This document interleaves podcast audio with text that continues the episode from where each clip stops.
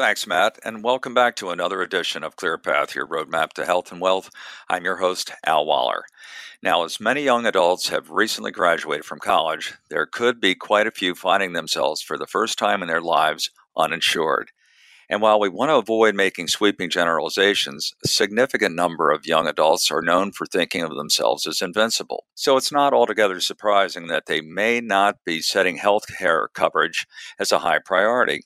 Well, joining me today is Mihaela Vince, public health expert for nonprofit Transamerica Institute, and she's here to discuss health care coverage options which may protect young adults from unexpected medical costs. So, Mihaela, What's your take on young adults being less concerned about health insurance?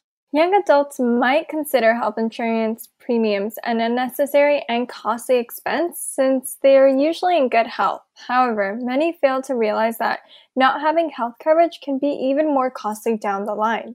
You may be left to pay for a severe medical surprise, or you may even find yourself foregoing preventative care and end up spending a lot more later.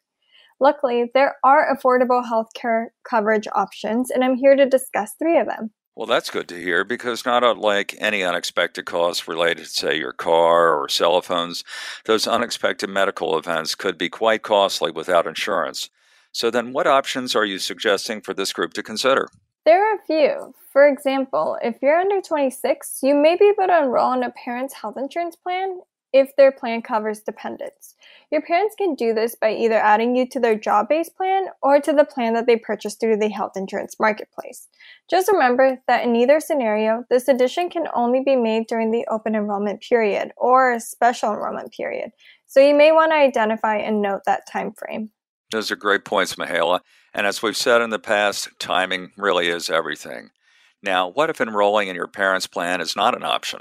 You can enroll Marketplace health coverage through August 15, 2021, which has been extended due to the COVID 19 public health emergency. When you apply for Marketplace coverage, you'll find out if you qualify for a health insurance plan with savings like tax credits to lower premiums or reduced deductibles and copayments.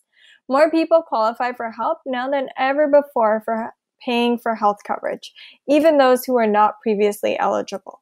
Well, the new lower costs on health insurance, that's really a great piece of news. Now, for those wondering, could you give us a brief overview of what Medicaid entails?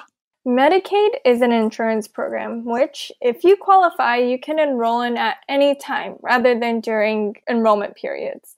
It may be low cost or free based on your income. For Maryland, you may qualify for Medicaid if your monthly income is up to approximately $1,482. Remember, there are many options. Applying for coverage may be a lot more affordable and easier than you may think. Well, this is all very encouraging. Now, where can our listeners go to learn more and how to get covered?